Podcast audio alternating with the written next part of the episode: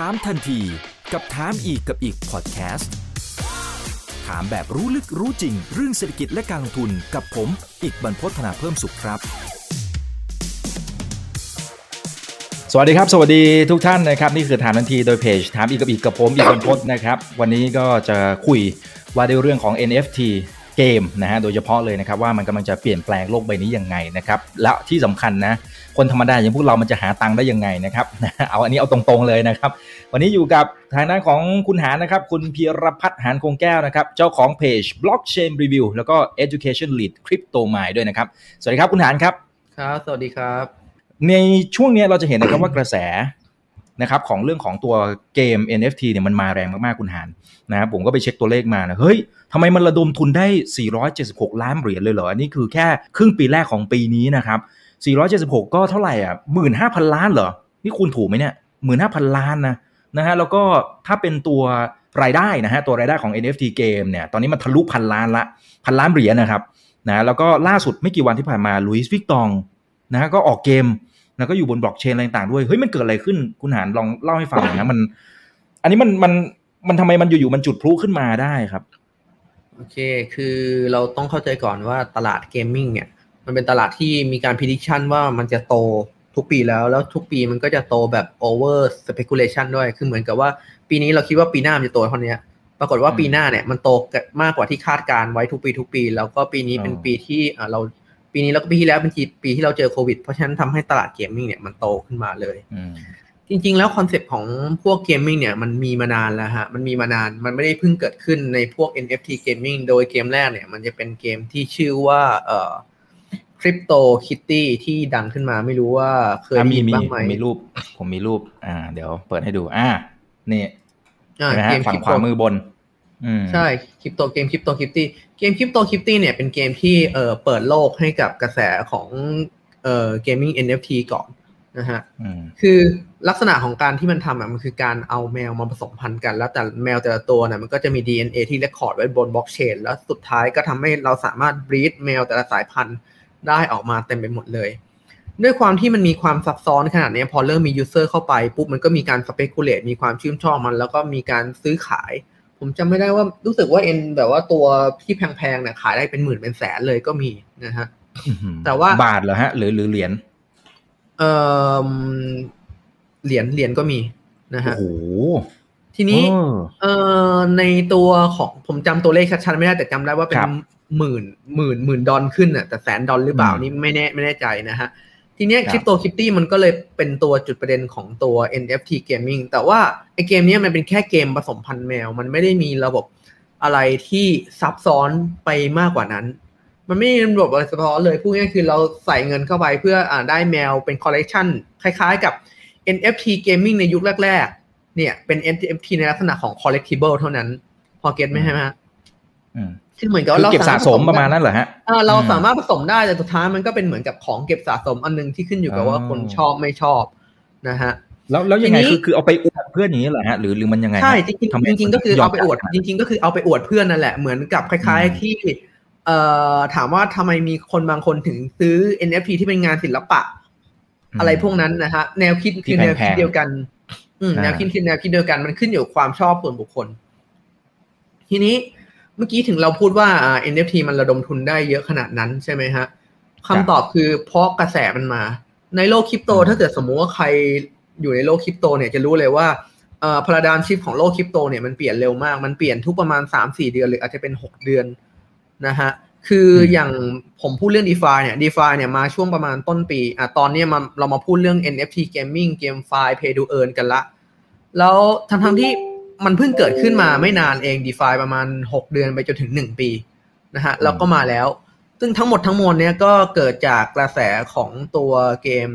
เอ่อ Axie Infinity เดี๋ยวผม share screen หน่อยแล้วกันนะฮะ ได้อ่าก็คือกระแสของ gaming ของตัว Axie Infinity นะฮะ คือเกมนี้มันเป็นเกมที่คล้ายๆกับเหมือนเราเล่นโปเกมอน แล้วเราเอามาต่อสู้กันได้นะฮะ แล้วทีนี้เกมนี้มันจะมีระบบ tokenomics ของมันคือ มันจะมีเหรียญหนึ่งที่ชื่อว่า SLP ซึ่ง SLP นี้เป็นเหรียญที่สามารถเอาไว้ใช้ในกิจกรรมต่างๆ ของเกมดีได้ เช่นซื้อที่ดินซื้อ Energy นู่นนี่นี่นั่นนะฮะทำได้หลายอย่างเลย ทีเนี้ยพอเริ่มมียูเซอร์เข้าไปเรื่อยๆ มันก็เริ่มเริ่มมีการเก็งกำไรในเหรียญนี้กัน พอตลาดมันเริ่มโตขึ้นเรื่อยๆ มันก็กลายเป็นว่าคนที่เล่นเกมนี้ สามารถทำรายได้ได้ต่อวัน เพราะว่าถ้าเกิดสมมติเราไปสู้ถ้าเราชนะเราจะได้ SLP มา แล้วก็จะมีคนอยากได้ SLP ไปทำอะไรอย่างอื่น ต้องย้อนกลับไปหน่อยว่าจุดเริ่มต้นของการที่ x อเนี่ยเป็นกระแสจริงๆเนี่ยมันเริ่มต้นจากในฟิลิปปินส์คือตัวนี้ดีมากคือทุกอย่างเนี่ยมันเริ่มต้นจากในฟิลิปปินส์เราต้องเข้าใจก่อนว่าตอนแรกไอ้เกมพวกนี้มันไม่ได้มีรายได้เยอะนัก เพราะฉะนั้นเกมพวกนี้คนยุโรปเป็นคนสร้างก็จริง แต่มันก็จะไม่ได้รับความนิยมอะไร เพราะว่าต่อให้เราเล่นเกมทั้งวันอะเราอาจจะได้เงินแค่สิบดอลหรือว่าอาจจะน้อยกว่านั้น มันไม่คุ้มค่ากับการที่เขาคนยุโรปจะมาเล่น แต่พอเป็นในประเทศที่มีค่าแรงต่ำอย่างฟิลิปปินส์หรือจริง ๆ แม้แต่ในไทยเองก็ตามเนี่ยมันกลายเป็นเกมที่ได้คุ้มค่อนข้างคุ้มค่า เพราะว่าบางทีเขาได้เงินเป็นแบบเหมือนกับว่าแบบหลายเปโซเลยเขาได้มาแบบ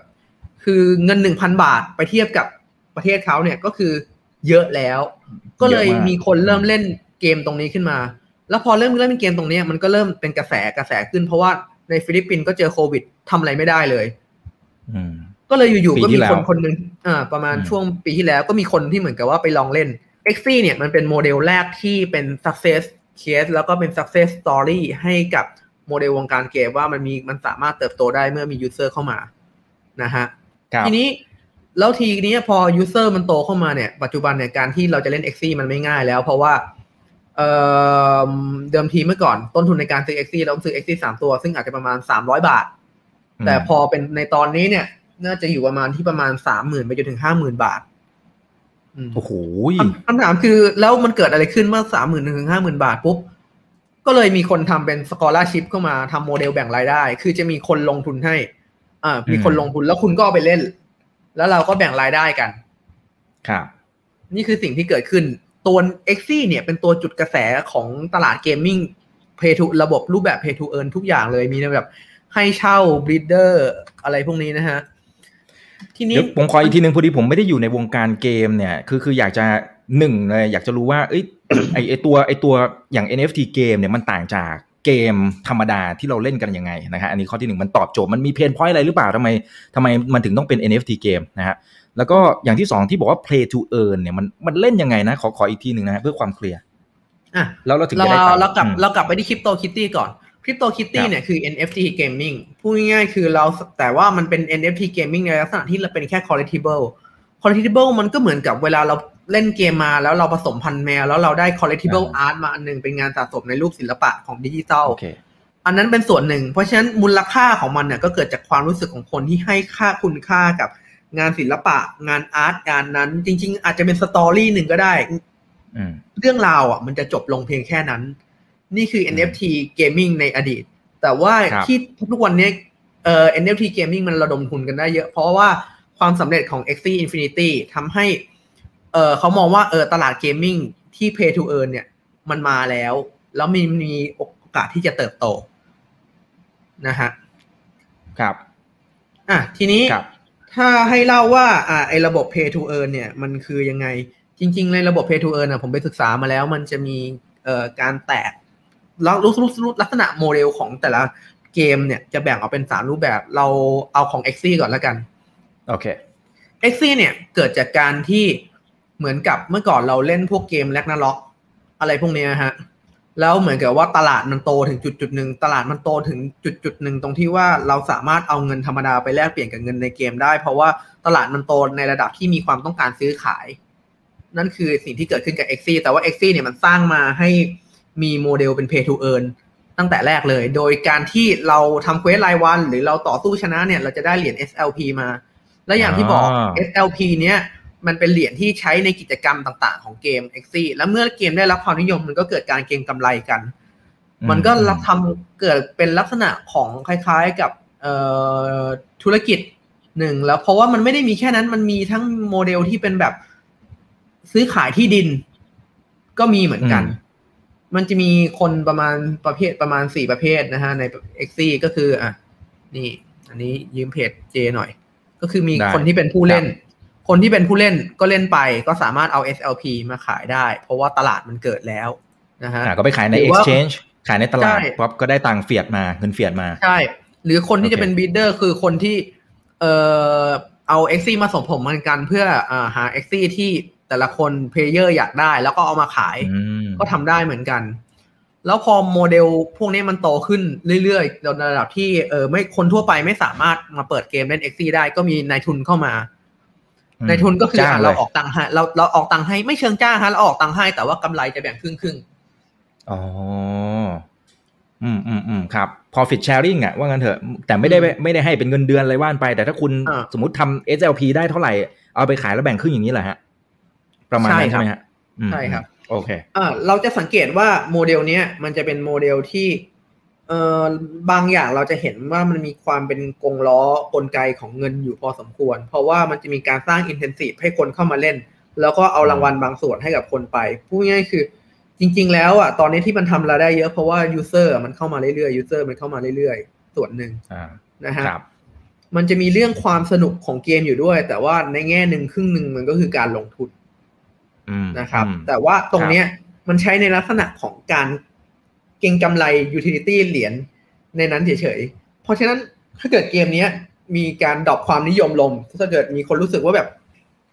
ผมเล่นไม่สนุก หรือว่าผมเล่นแล้วไม่ได้เงินเท่าไหร่ ก็จะมีคนเลิกเล่นเกมนี้ แล้วถ้าเกิดมีคนเลิกเล่นเกมนี้ ผลกระทบมันก็จะเป็นลูกโซ่ตรงที่เออเหรียญ SLP มันก็จะมีมูลค่าน้อยลง คนก็จะได้ได้น้อยได้ลดลง เกมก็จะเสื่อมความนิยม เพราะฉะนั้นเนี่ยมันจะเป็นโมเดลเกมแบบใหม่ที่เมื่อก่อนเนี่ย เราเล่นเกมกันเพื่อความสนุก ใช่ไหมฮะครับเคยคุณเอกเคยแบบเล่นเกมแล้วเติมเกมพวกนี้ไหมฮะโอ้ไม่เลยครับเลิกเลิกเล่นก่อน ก่อนที่มันจะมีโมเดลพวกเนี้ยเออแล้วเมื่อก่อนเล่นเกมอะไรไหมฮะโอ้โห สมัยผมเหรอมาริโอเกมคอนท่าอะไรเงี้ย เก่าไปไหมเนี่ยเคยถึงเคยถึงระดับเกมออนไลน์อะไรพวกนี้ไหมฮะ ไม่ถึงฮะ ไม่ถึงครับ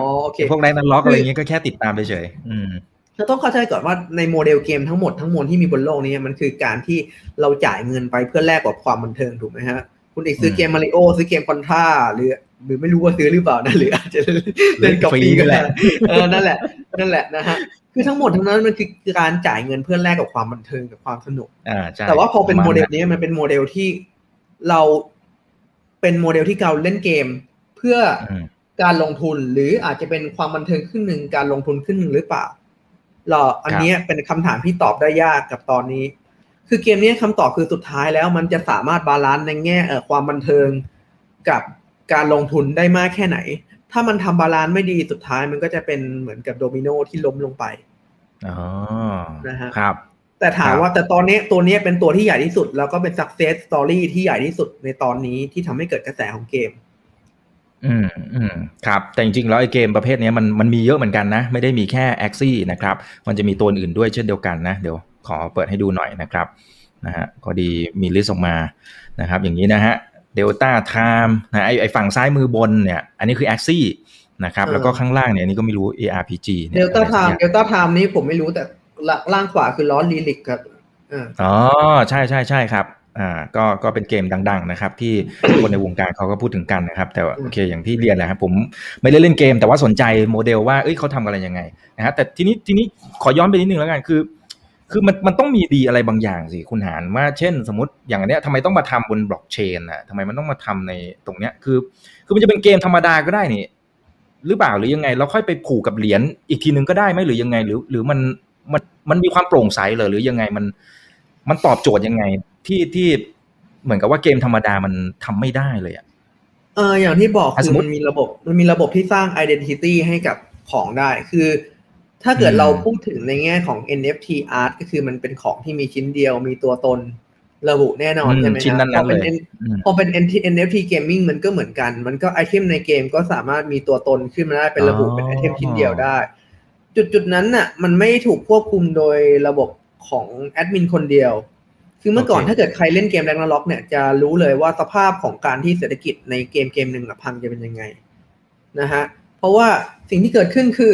คนก็เข้าไปเล่นคนเข้าไปเล่นกันได้ item มาก็ซื้อขายซื้อขายกันไปกันมาแลกเป็นเงินจริงบ้าง แต่สุดท้ายก็คือแอดมินก็จะมีอำนาจขาดในจุดจุดนั้น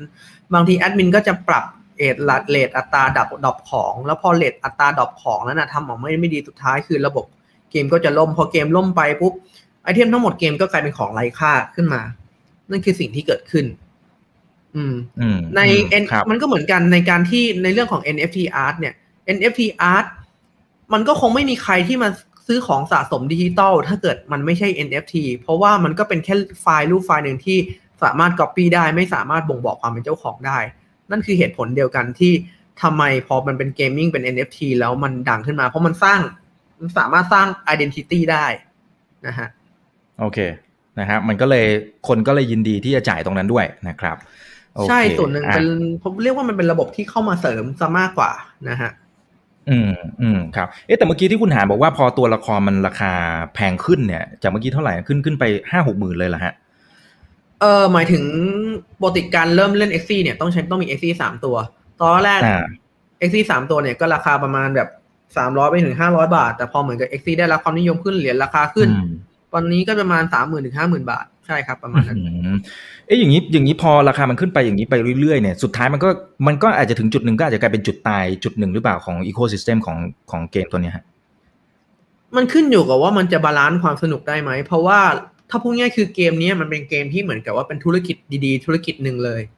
อืมถ้าเกิดมีการเข้าออกของคน user ไม่เข้ามากพอ แล้วมีการเทเงินออกไป เกมไม่รับความนิยมสุดท้ายมันก็เหมือนกับธุรกิจที่สามารถล้มเหลวได้ โอเค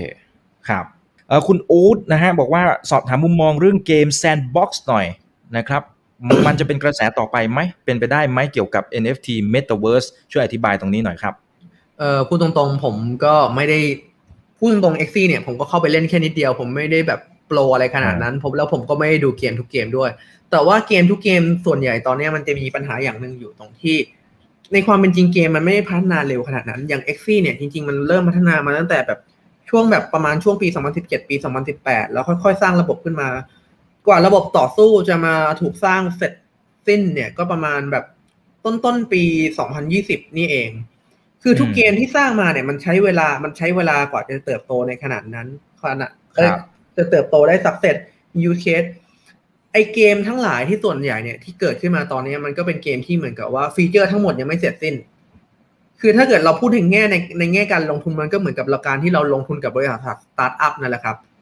อืมเพราะฉะนั้นมันมีความที่อาจจะสำเร็จหรือล้มเหลวก็ได้ แต่ในแง่ของ Sandbox เนี่ยผมก็ได้ยินว่าแบบมีคนเข้าไปซื้อ land อะไรอยู่ แต่ผมก็ยังไม่ได้ยินว่ามันจะมีระบบ gaming อะไรขึ้นมาเลย เพราะว่ามันจะมีบางเกมที่เหมือนกับว่ามันเป็นโลกเสมือนอะอารมณ์คล้ายๆกับเหมือนกับ The Sims อะ พอรู้จัก The Sims ไหมครับคุณนี่ครับคือ The Sims รู้ฮะรู้เราสามเราสามารถสร้างบ้านสร้างนู่นสร้างนี่สร้างให้คนดูได้ เพียงแต่ว่ามันไม่ได้มีระบบ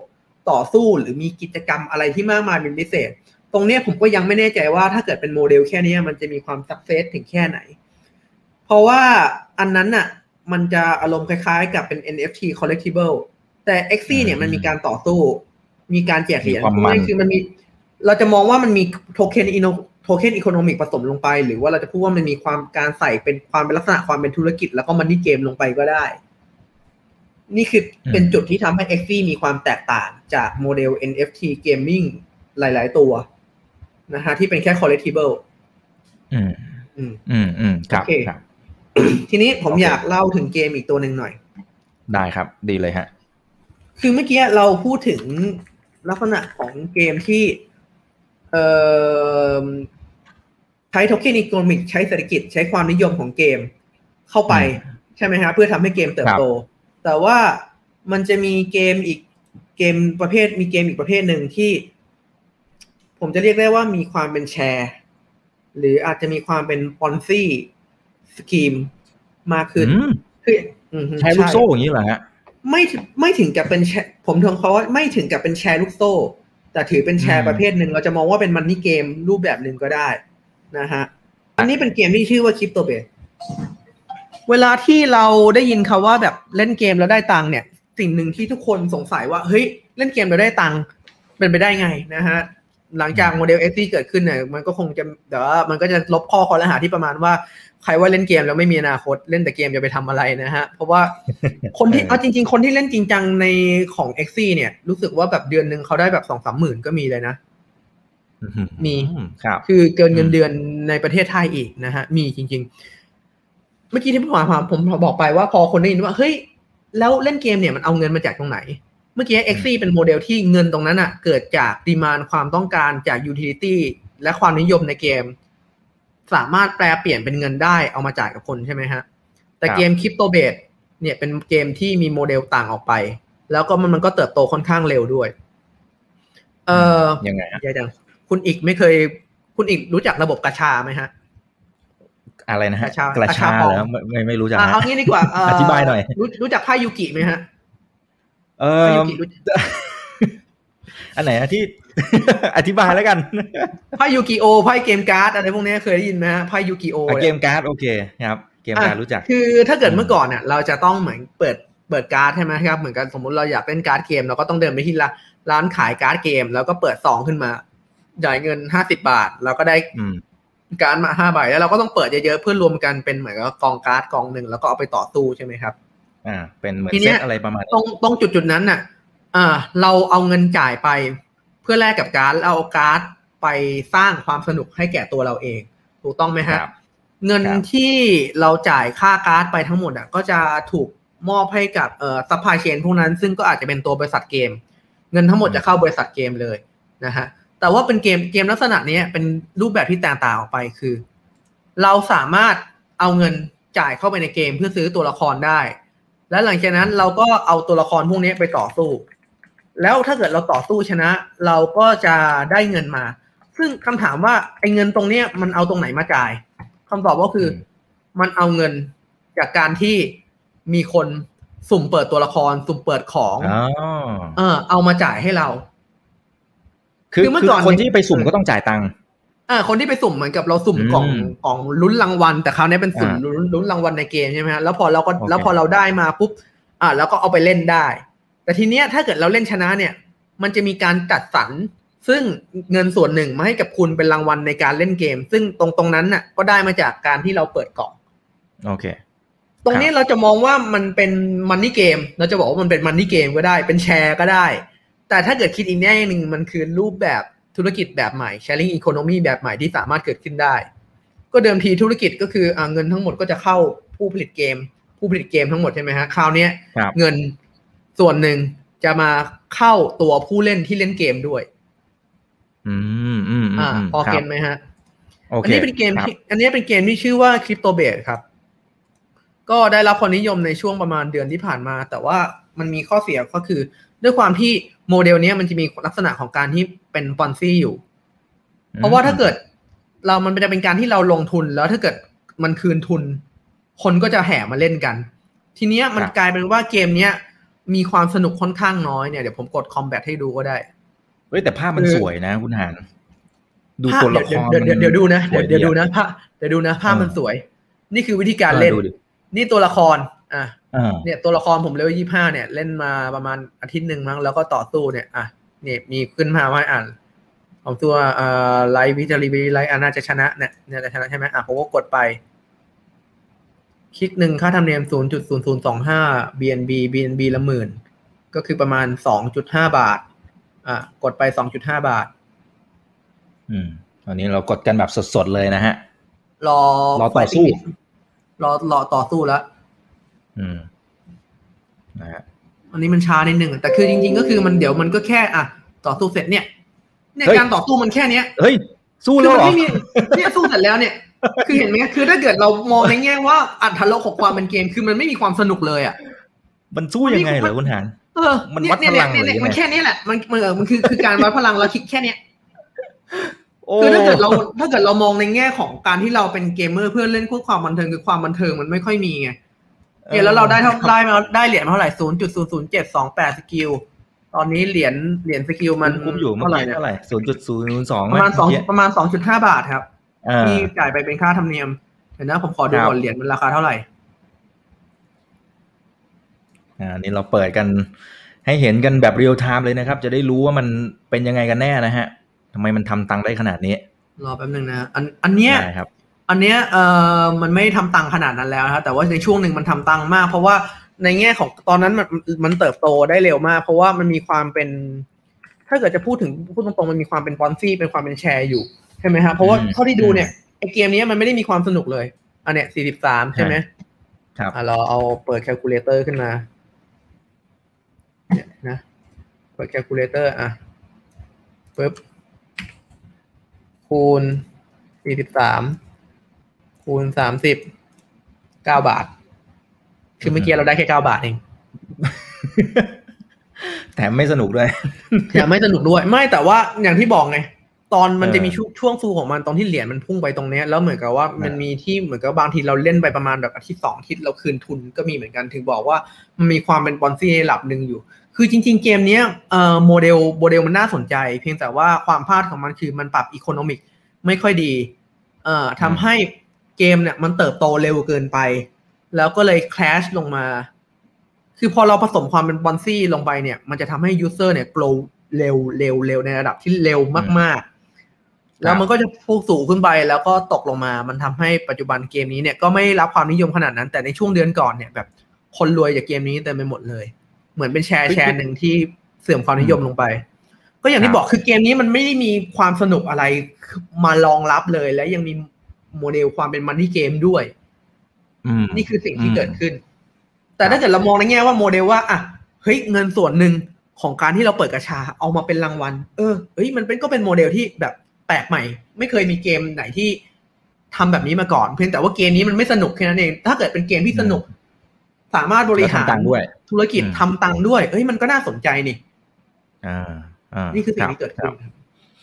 เอ้ยเดี๋ยวเดี๋ยวเมื่อกี้เผื่อเผื่อท่านไหนที่ที่อาจจะฟังแล้วอาจจะยังตามไม่ทันนะครับอย่างเมื่อกี้เนี่ยตอนที่ราคาเนี่ยราคาที่ที่เมื่อกี้คุณหารเปิดขึ้นมาเนี่ยนะครับ แล้วก็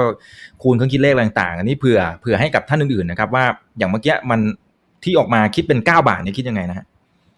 ก็คือตาหนึ่งชนะออกมามันจะได้เหรียญของมันออกมา แล้วก็คำนวณเป็นหน่วยมูลค่าว่ามูลค่าของมันเท่าไหร่ฮะคืออย่างที่บอกว่ามันเอาเงินจากเงินที่คนเปิดของแล้วก็สุ่มของมาจ่ายใช่ไหมฮะเพราะฉะนั้นถ้าอืมเกิด มีคนเปิดของสุ่มของน้อยสิ่งที่เกิดขึ้นคือ เท่ากับว่าไอ้เงินที่จะเอามาจ่ายเป็นรางวัลกับผู้เล่นน่ะ ก็จะน้อยลง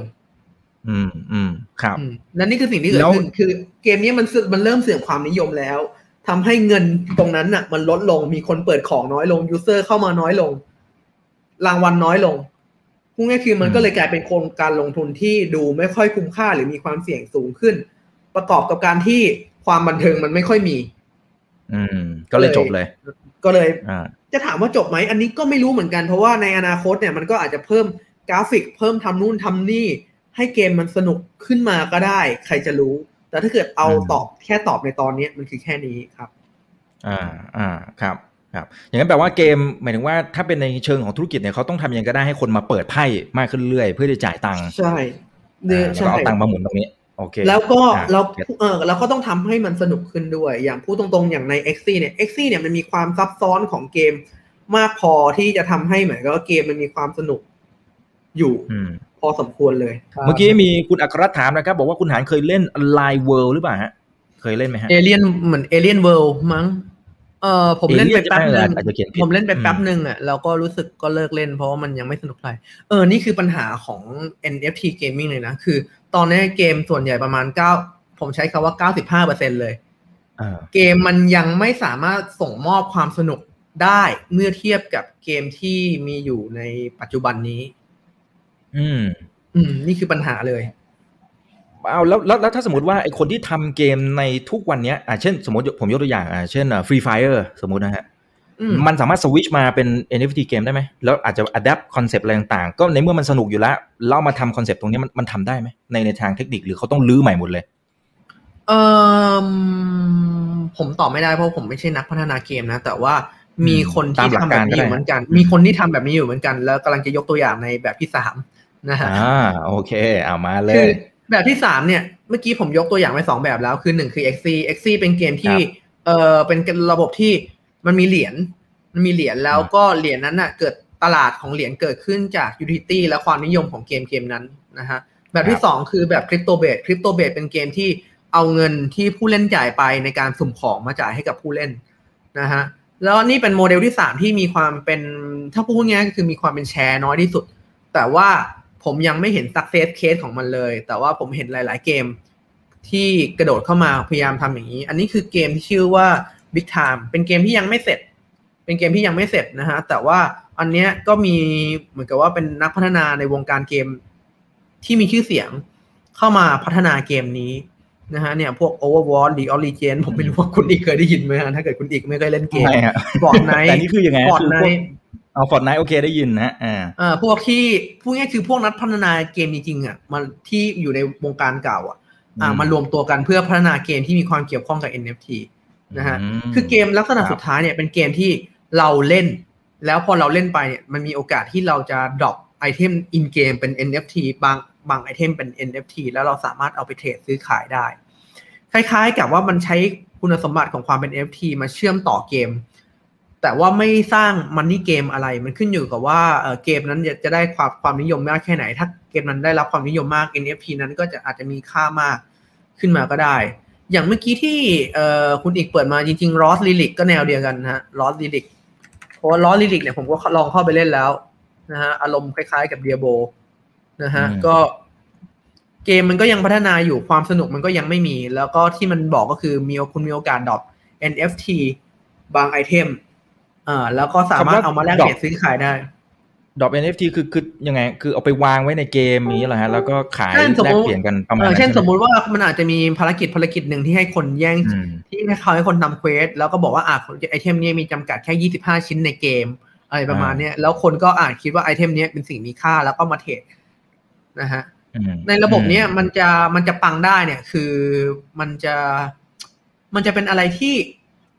พูดตรงๆผมมองว่ามันเป็นอะไรที่เกิดยาก กว่าพวก x ็หรือคริปโตเบสแต่ถ้าเกิดสมมติว่ามันเกิดจริง ๆ คือเท่ากับว่าเกมนั้นน่ะต้องสนุกจริง ๆ เพราะว่าคริปโตเบสเนี่ยมันแจกเหรียญเหรียญสามารถเอาไปขายได้ แต่อันเนี้ยคือมันแค่แจก NFT ในเกม ซึ่ง NFT ในเกมนี้ก็ขึ้นอยู่ว่าคนจะมีคนให้ค่ากับ NFT นั้นมากเท่าไหร่ ตามจำนวนความนิยมของคนในเกมครับนี่เป็นแบบนี่แบบแบบที่สามที่ปัจจุบันยังไม่มี success case นะฮะ และจริง ๆ ถ้าจะพูดตรงๆเก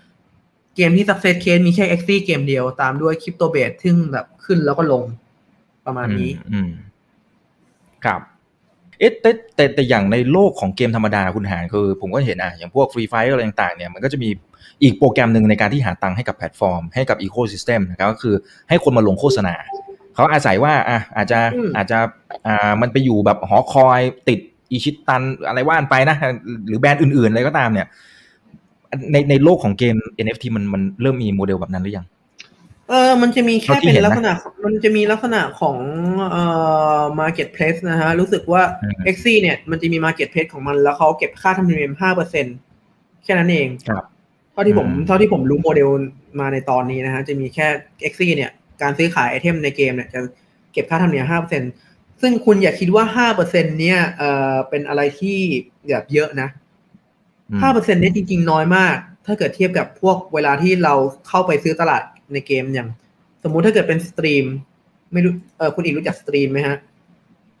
เอออย่าถามอย่างนั้นเลยฮะ อธิบายเลยดีกว่า ถ้าเป็นชื่อเกมอะไรต่างๆเนี่ยอันนี้อันนี้อันนี้ Steam อันนี้อันนี้ Steam เป็นแพลตฟอร์มที่เกมเมอร์เกมเมอร์ทั่วไทยต้องรู้จักนะฮะ เกมที่นิยมมีเต็มไปหมด ในแพลตฟอร์ม Steam เนี่ยมันจะมี Steam Marketplace อยู่ นะฮะสำหรับที่เราสามารถแลกเปลี่ยนไอเทมในเกมได้อย่างไอเทม Dota เขาเก็บค่าธรรมเนียมเท่าไหร่คำตอบคือสามสิบเปอร์เซ็นต์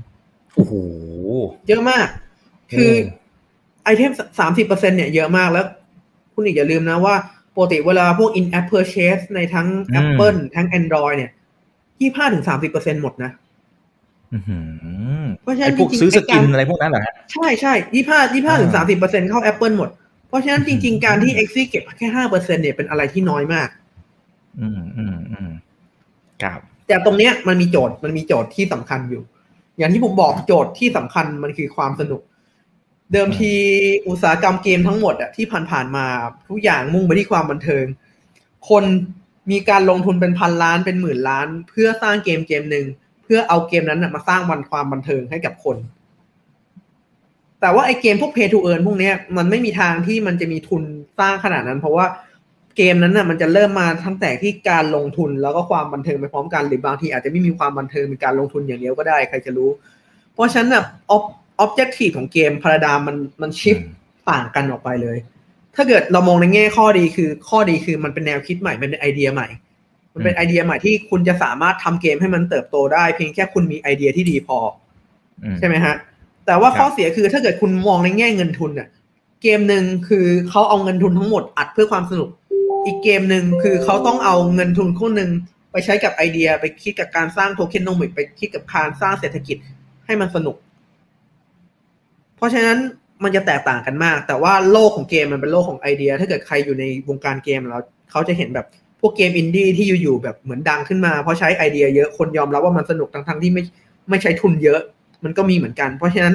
ตรงจุดจุดนี้มันเป็นโลกแห่งไอเดีย แล้วก็โลกแห่งความคิดแล้วว่าใครจะสร้างอะไรที่สุดท้ายแล้วมัน balance ได้จริง ๆ ในโลกแห่งนี้ฮะแต่ถ้ามันเป็นแบบ play to earn จริง ๆ ถ้าเป็นในเชิงของการทำธุรกิจ มันน่าจะ sustain น่าจะยั่งยืนกว่าไหมฮะ เพราะทุกคนก็ทำตังค์ได้ มาเล่นก็สนุกประมาณนึงอะ แต่ก็ทำตังค์ได้ ทุกคนก็ก็น่าจะมี incentive แรงจูงใจมาเล่น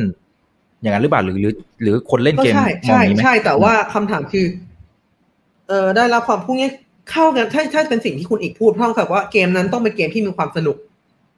ระดับหนึ่งเลยเงินในระดับหนึ่งแล้วเงินเป็นของแถม แต่ในปัจจุบันนี้มันยังไม่มีเกมในลักษณะแบบนั้น มีมีเกมหนึ่งที่ผมพอจะพูดได้ มันจะมี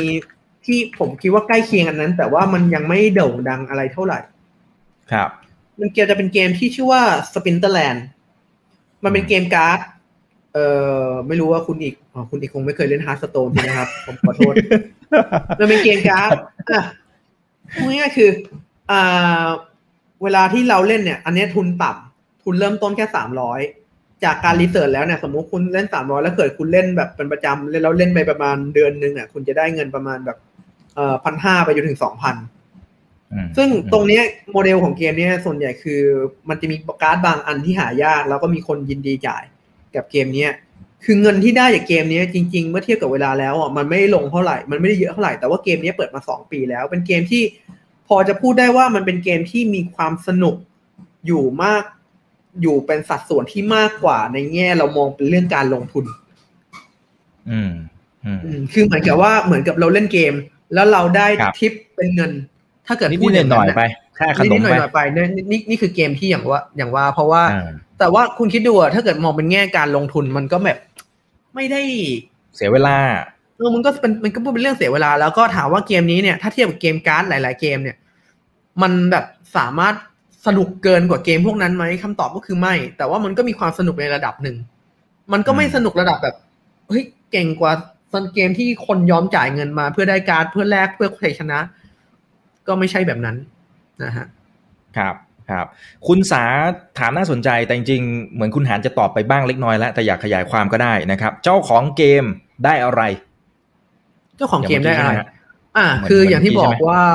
อ่า อย่างเมื่อกี้อย่างจะสมมติว่า x ็เนี่ยเขาได้จาก Market p ห้าเปอร์เซ็นก็จริง แต่ว่ามันจะมีฟันในตอนที่เขาสร้างขึ้นมามันเหมือนกับหุ้นนะฮะมันจะมีหุ้นส่วนหนึ่งมันจะมีเหรียญส่วนหนึ่งที่ถูกเก็บไว้กับเจ้าของ เพราะฉะนั้นพรีมายอย่างนี้เหรอฮะใช่ใช่เออจะเราเราจะใช้คาว่าพรีมายก็ได้ เฟกขึ้นมาเลย เป็นทุนให้กับเจ้าของ แล้วถ้าเกิดสมมุติว่าเจ้าของทำให้เหรียญตรงนั้นเติบโตไปได้ เจ้าของก็จะได้สามารถเอาตรงนั้นเงินตรงนั้นมาหมุนเป็นธุรกิจได้ทำได้เหมือนกัน โอ้นี่ก็คล้ายๆ stock option นะอ่าประมาณนั้นนะครับว่าถ้าผู้บริหารได้ถึงจุดหนึ่งก็ก็ได้หุ้นอะไรบ้างไป จริงๆ มันก็มันมันมันไม่ใช่แค่โมเดลเกมครับ โมเดลพวกแบบคริปโตโปรเจกต์ทุกตัวก็เป็นอย่างนี้นะฮะส่วนใหญ่ก็คือผู้พัฒนาก็ต้องมีทุน ซึ่งมันก็ควรจะเป็นอย่างนี้เพราะถ้าเกิดผู้พัฒนาไม่มีทุนก็ไม่มีเขาก็ไม่สามารถแบบมีทุนในการพัฒนาโครงการเหล่านั้นได้ ก็เหมือนธุรกิจธรรมดานี่แหละฮะครับเออมันกดปุ๊บรู้เลยรู้เรื่องละแหมยังไม่ทันสู้อะไรเลยนะครับโอเค คุณอัครรัตน์นะครับ ข้อดีของเกมพวกนี้คือราคาเหรียญในคริปโตมันเป็นมูลค่าอยู่นะครับนะฮะถ้าจะทำความเข้าใจว่ามันจะไปกระทบต่อมูลค่าของเหรียญในตลาดอย่างไร คุณหาช่วยอธิบายหน่อย ครับ อ่ายังไงนะฮะขอคำถามทีหมายความว่าไงไม่ค่อยเข้าใจเท่าไหร่ความหมายก็น่าจะความหมายก็น่าจะเป็นเหมือนกับว่าไอ้ตัวราคาในกระดานเนี่ยมันจะขึ้นจะลงเนี่ยโดยเฉพาะไอ้เหรียญที่อย่างเมื่อกี้พวก SLP อะไรต่างๆเนี่ยมันมันขึ้นอยู่กับอะไรบ้างปัจจัยอะไรบ้างเออเอาจริงๆ พูดตรงๆในแง่ของเกมแต่ละเกมเนี่ยมันจะมีการออก tokenomics ที่ไม่เหมือนกันเลย เพราะฉะนั้นจริง ๆ ถ้าเกิดเอาคำตอบแบบ specific เฉพาะเจาะจงเนี่ยมันก็ไม่มีเท่าไหร่แต่ถ้าเกิดให้ยกตัวอย่างอย่างอย่าง x อเนี่ยมันจะแบ่งเป็น 2 เหรียญเป็น AXS กับ SLP นะฮะ AXS เหรียญ AXS เอาไว้ breed ไข่ SLP เอาไว้ใช้ในการทำกิจกรรมต่างๆ เพราะฉะนั้นจะขึ้นจะลงก็ขึ้นอยู่กับว่าเกมนั้นเนี่ยมีความต้องการในการ breed ไข่มากเท่าไหร่ มีความต้องการในการซื้อ land หรือทำกิจการซื้อเอเนจีในเกมมากเท่าไหร่ นั่นคือสิ่งนี่คือคำตอบว่าเหรียญตรงนั้นมี demand supply มากเท่าไหร่ และเป็นความต้องการออกเป็นราคาออกมา แต่อย่างใน CryptoBlades เนี่ยก็จะมีความเป็นแชร์หน่อย ความต้องการในเหรียญเนี่ยมันก็จะอาจจะดูเป็นการลงทุนนิดนึงนะว่า เพราะว่าจริง ๆ เหรียญมันก็สามารถใช้พวกแบบเปิดกล่องสุ่มเปิดกาชาได้ แต่ว่าสุดท้ายคุณก็มองที่การลงทุนมากกว่า ก็ขึ้นอยู่กับว่ามันสามารถ balance ระหว่างความนิยมความสนุกแล้วก็ return of income ได้เท่าไหร่ ซึ่งมันก็พิสูจน์ได้แล้วว่าในตอนนี้มันก็เละๆนิดนึง นะฮะอืมครับอ่าคุณนัทพลนะครับคอมเมนต์เข้ามานะ บอกว่า Axie มันก็ได้อยู่นะ ตอนแรกก็คิดว่ามันไม่เห็นสนุกเลยเล่นไปเล่นมาเอ้า ติดซะงั้นนะครับ สนุกนี่หว่าอ่านนะฮะหัวร้อนได้เหมือนกัน มันหัวร้อนได้ด้วยเหรอคือฮะมันมันมีมันมีในความเกมอย่างเงี้ยเหรอเอยังอไงฮะก็คือคือ Axie เนี่ยมันเป็นข้อดีคือมันมีมันเป็นเกมที่มีความลึกประมาณหนึ่งเลย เพราะว่าเออรู้สึกว่ามันจะสามารถผสด้วยการที่มันสามารถผสมพันธุ์ได้แล้วเท่ากับว่ามันสามารถแบบ ความเป็นไปได้ในการที่ตัวละคร Axie จะแตกต่างกันมีมีรู้สึกจะเป็นแสนเลยมั้ง แล้วแต่ละตัวก็จะมี skill ที่แตกต่างกันมีคุณสมบัติที่แตกต่างกันออกไป แล้วเราเอามาสู้กันได้ แล้วที่พอสู้กันอะพอสู้ชนะเราก็จะได้ MMR เพิ่มพวกนี้คือเราจะได้แรงค์เพิ่มระดับเพิ่มแล้วระดับเพิ่มนั้นนะก็เป็นตัวที่จะทำให้เรามีโอกาสได้รายได้เพิ่ม คุณสุทธินัทนะครับบอกว่าแล้วถ้าเกม DeFi บวก NFT เกมนะมันจะเป็นยังไงนะครับ อย่างเช่นนี่ไงอ่านี่แหละโมเพลบ็องกเอิเหรอนี่แหละ อ๋ออันนี้เหรอ อ๋อถ้าเกิดอ๋ออ๋อถ้าเกิดโมบ้าไปเป็น NFT เกมโมบ้าโมบ้าหรือโมบ็อกจริงๆผมไม่แน่ใจหรือพิมพ์ผิดเฉยๆโมบ้าเขาอืมโมบ้าเขาน่าจะเรียกว่าอ่าโมบ้าเอ่อมันก็ทำได้นะ เพียงแต่ว่าเข้าใจว่ามันยังไม่ได้มีการลงทุนในเกมให้มันกลายเป็น real-time ขนาดนั้น เกมที่อืมตอนนี้มันก็มีการลงทุนจริงๆ อย่าง Big Time เนี่ยก็คือจะเป็นลักษณะคล้ายๆกับ MOBA ก็จริง แต่ว่าคือมันยังอยู่ในขั้นตอนพัฒนาไง เราอาจจะเห็นมัน success แบบปีหน้าก็ได้ ใครจะรู้ล่ะอืม แต่ว่าอืมถึง success story ตอนนี้มันมีแค่ Axie ไงฮะ ครับ โอเค นะฮะมันก็ต้องรอดูกันต่อไปนะ แต่อย่างน้อยๆ คือตอนนี้เงินเม็ดเงินมันมาละ เม็ดเงินของพวกนายทุนมันมาละ มันก็มีโอกาสเหมือนใช่กันรู้สึก user user จะแตะล้านคนไปเรียบร้อยแล้วนะฮะ e x i ใช่อืมแต่ล้านคนไปเรียบร้อยแล้วด้วย ใช่ครับ รู้สึกมันจะเห็นมีตัวเลขเว็บเมื่อมันจะมีเว็บที่ปีบอกแล้วสแตทโตเกับอยู่สี่เท่าอะ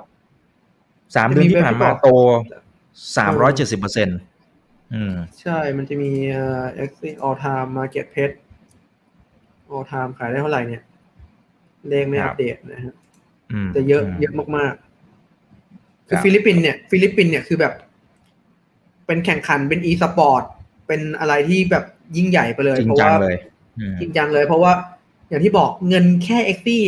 นิดเดียวในเกม Axie เป็นเงินที่ยิ่งใหญ่มากสำหรับคนในฟิลิปปินส์และยิ่งในช่วงที่เศรษฐกิจเขากำลังล้มในช่วงโควิดด้วย ครับคซึ่งรับตอนนี้ในไทยก็มีเหมือนกันนะ เหมือนกับว่าอ่าล่าสุดพี่คิม DeFi Daddy เขาเปิด scholar แล้วก็มีคนมาสมัครเต็มไปหมด แล้วในแอปพลิเคชันน่ะเราก็ดูกันเหมือนกับว่าแบบบางคนก็เหมือนกับว่าแบบเหมือนเพิ่งเรียนจบแล้วหางานไม่ได้ หรือว่าแล้วไม่รู้จะทำอะไรหรือว่าแบบเป็นเด็กมหาลัยที่ชอบเล่นเกม แล้วช่วงนี้มหาลัยปิดไม่รู้จะทำอะไรก็เราก็มาสมัครแล้วก็เล่นก็มีเหมือนกัน อืมอืมครับ แล้วถ้ากระแสมันมาจริงโอเค Axie จุดพลุไปนะฮะแล้วก็อะในเกมอื่นๆเดี๋ยวคงตามมาเนี่ยนะครับแล้วก็นายทุนเริ่มมาละเนี่ยคือถ้าสมมุติมันบูมขึ้นมามากๆนะแล้วมันไม่ใช่แค่กระแสชั่วครั้งชั่วคราว มันจะไปดิสรับอะไรบ้างไหมฮะ หรือมันมันแค่เป็นส่วนที่ขยายน่านน้ำออกมาเฉยผมมองว่ามันเป็นส่วนที่ขยายน้ำน้ำออกมานะอืมมันไม่น่าจะดิสรับอะไรได้เลยหรือเปล่า แต่ก็ไม่แน่ไม่แน่เหมือนกัน เพราะว่า เออนี่ มีคนทำชาร์ตออกมาว่าเนี่ย เริ่มมีคนแบบค้นหาชั่วชื่อ e x i เยอะขึ้นในขๆณะที่แบบอืมค้นหาเกมอื่นๆ ลดลง คือถ้าอ๋อเกิดเรามองว่าเกมแนวนี้มันถูกพัฒนาขึ้นมากขึ้นมันก็จะเป็นเหมือนกับว่าแนวแนวทางใหม่ ๆ ในการที่ที่เหมือนกับบริษัทเกมต้องพิจารณาในการแบบสร้างเกมแบบนี้มากขึ้น อืม อืม เป็นไปได้แล้วก็อาจจะไปผมก็ย่างม่รู้เหมือนกัแย่นงนะเวลาเพราะว่า ใช่ เพราะว่าผมแต่ผมก็ไม่รู้เหมือนกันนะ เพราะว่าตอนเนี้ย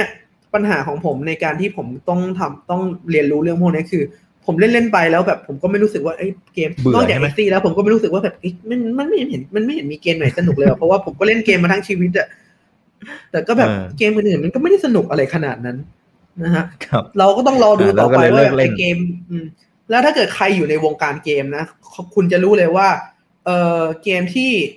ทำออกมาดีแล้วทำแบบว่าแบบดูกระแสดีแล้วพอทำจริงๆออกมาล้มเหลวมันก็เหมือนกัน มันก็มีเหมือนกันเกมมันก็เหมือนเป็นบริษัทสตาร์ทอัพสตาร์ทหนึ่งที่อาจจะแบบดีหรือเหลวก็ได้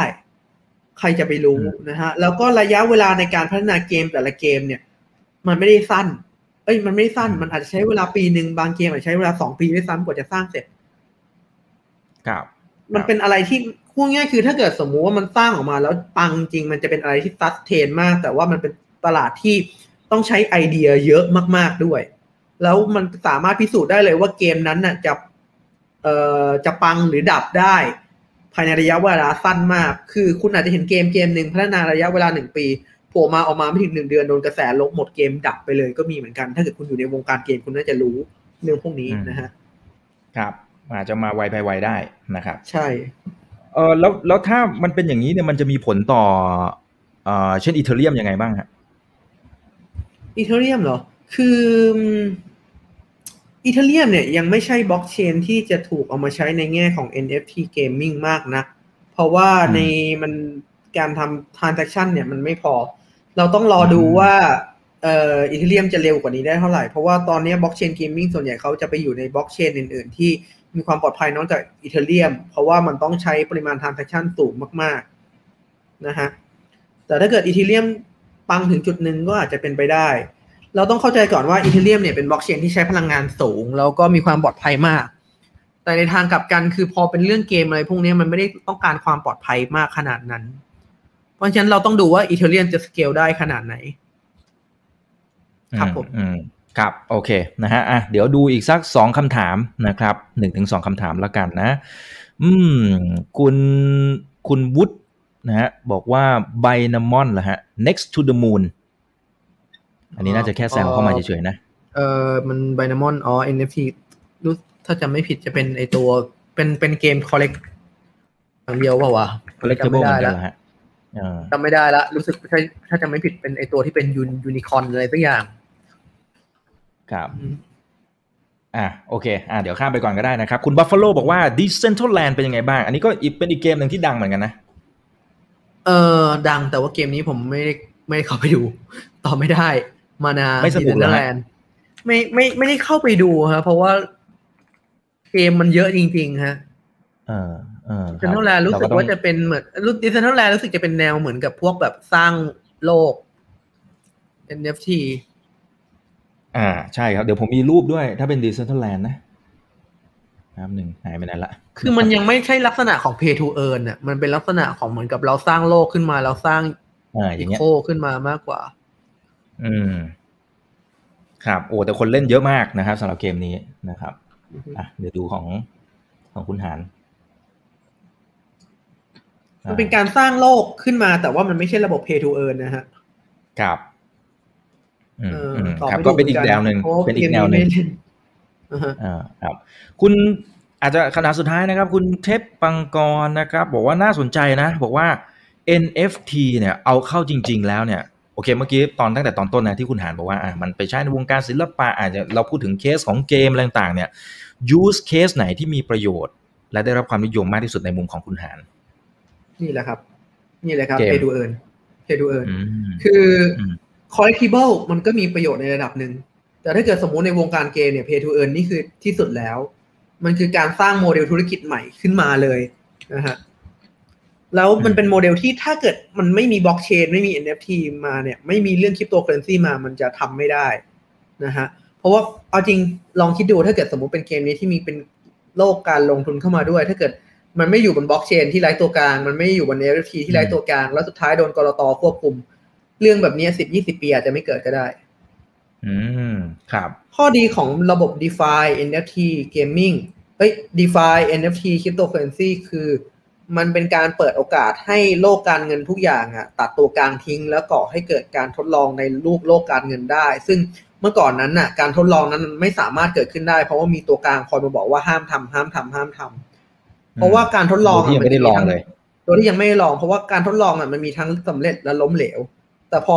โดนโดนเดิมทีมันโดนควบคุมโดยตัวกลางทั้งหมดเพราะฉะนั้นมันก็เลยไม่ต้องทำซะเพราะว่าตัวกลางบอกว่ามันอาจจะเกิดความเสี่ยงได้เพราะฉะนั้นก็ไม่ต้องทำ อ่าก็เลยพลาดนวัตกรรมใหม่ๆที่มันควรจะเกิดขึ้นอ่าฮะใน sector ของระบบการโลกการเงินเทคโนโลยีการการเงินเราเป็นแบบนั้นมาตลอดจนคริปโตเคอเรนซีเกิดขึ้นนะฮะครับครับโอเคนะครับก็หลายท่านบอกรอเกมคนไทยอยู่นะครับ โอเคขอให้ปังนะครับ มีท่านบอกเอ้ยค่าแก๊สมันแพงจัดเลยมันจะเกิดได้เหรออ๋อเนอะอย่างที่บอกนะฮะส่วนใหญ่เกมที่พอจริงจังในระดับหนึ่งเนี่ย มันจะถูกย้ายไปในบล็อกเชนที่มีค่าแก๊สค่อนข้างถูกอืม นะฮะอืมอย่างตัว Axie เนี่ยตอนแรกก็อยู่บน Ethereum แล้วพอค่าแก๊สแพงมากๆเขาก็ย้ายบล็อกเชนไปใช้ตัว Roninนะฮะครับ ครับก็ถ้าอยากจะติดตามแล้วก็คุณหาร ก็ติดตามได้ที่เพจ Blockchain Review ฮะแต่ก็ถ้าไม่มีเรื่องอะไรจะเล่าก็จะช้านิดนึงจริง ๆ ก็ว่าจะปล่อยคอนเทนต์เหมือนกัน แต่ว่าผมทำตามใจตัวเองอะคอนเทนต์คือต้องมีเรื่องมาเล่าอะ ถึงถึงจะถึงอยากจะทำคอนเล่าเท นต์นะฮะอ่าแล้วก็อยากจะฝากเรื่องอีกอย่างหนึ่งคือตอนเนี้ยไอ้เรื่องเกมมิ่งเนี่ยมันเริ่มชิปแล้ว ตอนเนี้ยอย่างที่บอกว่าเราต้องมันกลายเป็นเกมที่มีทั้งการลงทุนแล้วก็ความสนุกด้วยกัน แต่ว่าสิ่งที่อยากฝากให้คิดคือ แล้วสุดท้ายคือ การลงทุนเนี่ยมันถือเป็นความบันเทิงหรือเปล่า เพราะว่าอืมถ้าเกิดเรามองในแง่การลงทุนเนี่ย มันมีความบันเทิงไหมจริง ๆ มันมีอยู่ ถึงแม้ในบางส่วนเราอาจจะมองว่ามันเหมือนการพนันมากไปลอตเตอรี่เป็นการลงทุนไหมเป็นการลงทุนมีความบันเทิงไหมมีความบันเทิง ถ้าเกิดเราค่อยพูดหยาบๆเลยการพนัน คือการลงทุนที่มีความบันเทิงไหมมันก็ใช่ มันมีความมันมีมันมีความทับซ้อนบางๆอยู่ระหว่างการลงทุนเพื่อความบันเทิงเหมือนกันในจุดจุดๆนี้ ซึ่งเราก็ไม่รู้เหมือนเหมือนกันว่าในอนาคตมันจะชิปไปทางไหนนะฮะครับ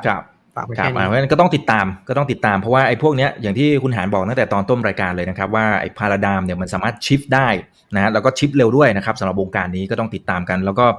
ติดตามแล้วจริง ๆ คิดวิเคราะห์ให้ดีนะฮะอาจจะเจอโอกาสสำหรับตัวท่านก็ได้นะครับ ในสภาวะที่เราเจอวิกฤตแบบนี้นะครับ ขอบคุณคุณหานด้วยนะครับ ที่วันนี้มาให้ข้อมูลแล้วก็ให้ความรู้ดีๆกับพวกเรานะครับ เดี๋ยวข้างหน้าขออนุญาตเรียนเชิญใหม่นะครับสนุกมากครับครับสวัสดีขอณมากครับครับผม